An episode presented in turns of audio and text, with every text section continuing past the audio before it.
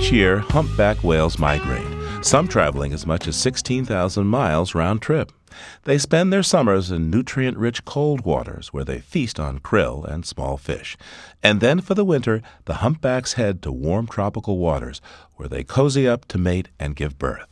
Living on Earth's Bobby Bascomb recently found the whales delighting tourists just offshore in the Dominican Republic.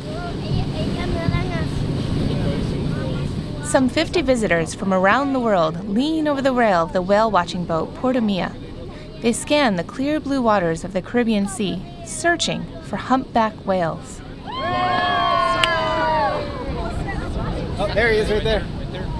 Right there, he's up. You see the whale? Yeah. Maybe it's a she, actually. Oh, right there. Oh, beautiful. There are three separate populations of humpbacks worldwide. One group lives in the southern hemisphere, another in the Pacific Ocean, and a third in the Atlantic Ocean. And the three populations never meet. The North Atlantic group feeds in the Gulf of Maine or off the coast of Greenland and Norway, but almost all of them come here to the Dominican Republic to mate or give birth. It makes them Dominican citizens. They're born here, they hold Dominican passports, they go north to feed, they always come back to the country where they were born. Kim Beddall is a marine mammal specialist. She's been studying humpback whales for thirty years here in the Dominican Republic. They do not eat here for five to six months every year, so they're living on a stored layer of body fat that they've accumulated in their northern feeding grounds. Baby humpback whales are drinking two hundred liters of milk every day and growing at one hundred pounds daily. And a mother is producing all that milk, and she's not feeding herself. So a female humpback whale will lose about twenty-five percent of her total body weight the winter she gives birth. No one knows for sure why the North Atlantic humpbacks choose the Dominican Republic for their nursery, but Beddall has a theory. This is probably the closest, most appropriate place where the entire population can mix. Uh, the mother might be a whale that feeds in the Gulf of Maine, and the father might be a whale that feeds in Norway, and that guarantees a genetic difference in order to uh, produce healthy offspring.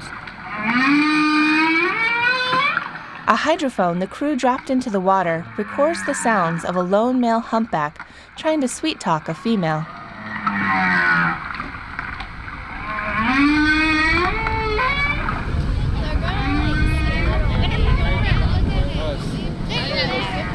There are actually more humpbacks in Dominican waters now than just a few decades ago. Since nineteen sixty-six, the population has risen from roughly one thousand individuals to sixteen thousand. North Atlantic humpbacks are no longer considered endangered, but Kim Beddall says that doesn't mean they're safe. Humpback whales are coastal animals. This brings them into contact with human activity. So if you combine Aboriginal whaling with entanglements in fishing gear, ship strikes, global warming, contamination of their feeding areas and their reproductive areas, there's a lot of threats to humpback whales in all of the world's oceans.